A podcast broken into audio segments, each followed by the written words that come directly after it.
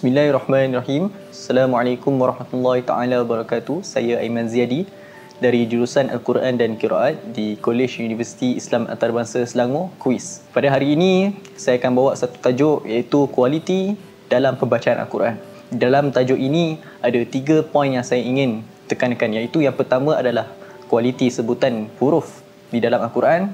Yang kedua, mempelagukan Al-Quran. Dan ketiga, bertadabur dengan ayat Al-Quran.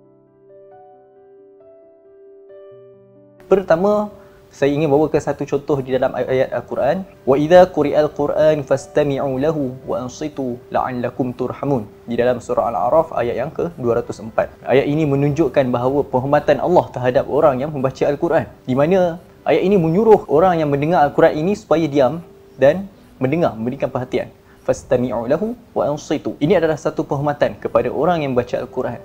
Tapi siapakah orang yang baca Al-Quran itu? Bagaimana pula dengan pembacaannya? Sudah tentu ia adalah pada ayat Al-Quran yang disebutnya. Disebut satu-satu huruf dengan jelas tanpa melanggar hukum tajwidnya. Ingatlah di dalam surah Muzammil ayat 4 Allah menyebutkan ba'da auzubillahi minasyaitonirrajim bismillahirrahmanirrahim warattilil qur'ana tartila. Bacalah Al-Quran dengan tertil. Tertil ini adalah maksudnya kita sebut setiap satu huruf dengan jelas. Jelas dengan sekali hukum hakam tajwidnya supaya apabila kita membacakan Al-Quran ini kitalah orang yang dirujuk di dalam surah ayat Al-Quran Al-A'raf 204 Allah menyuruh orang yang mendengar fastami'u lahu wa ansitu Seterusnya yang kedua adalah kita perlu mempelagukan Al-Quran. Di dalam potongan hadis bagi mereka yang belajar taranum mungkin akan sedia maklum dengan hadis ini. Hadis itu berbunyi laisa minna man lam yataghanna bil Quran. Bukanlah dari kalangan kami mereka yang tidak mempelagukan Al-Quran. Maksudnya Al-Quran ini apabila kita telah kuasai sebutannya, hukum hakam tajwidnya maka kita perlu pelagukan Al-Quran. Persembahkan Al-Quran dengan baik supaya orang yang mendengarnya boleh menghayati. Seterusnya yang pembacanya pun boleh menghayati Al-Quran itu dengan baik.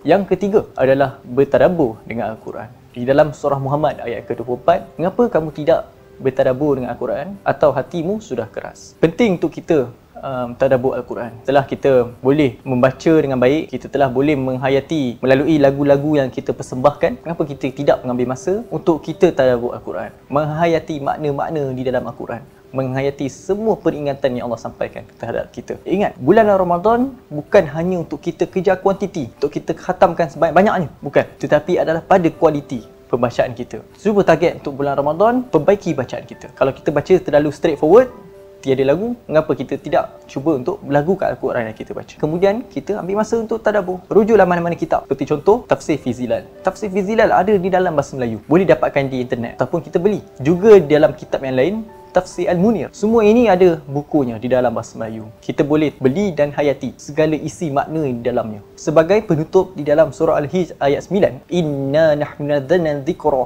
wa inna lahu lahafizun. Sesungguhnya kamilah yang menurunkan peringatan dan kamilah yang menjaganya. Peringatan itu adalah merujuk kepada kitab Allah iaitu ayat-ayat Al-Quran.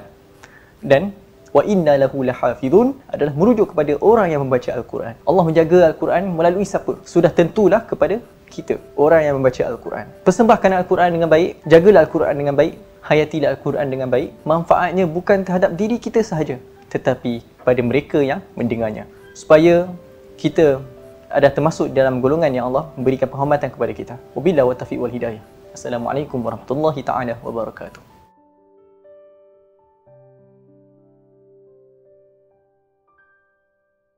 bersama membina masyarakat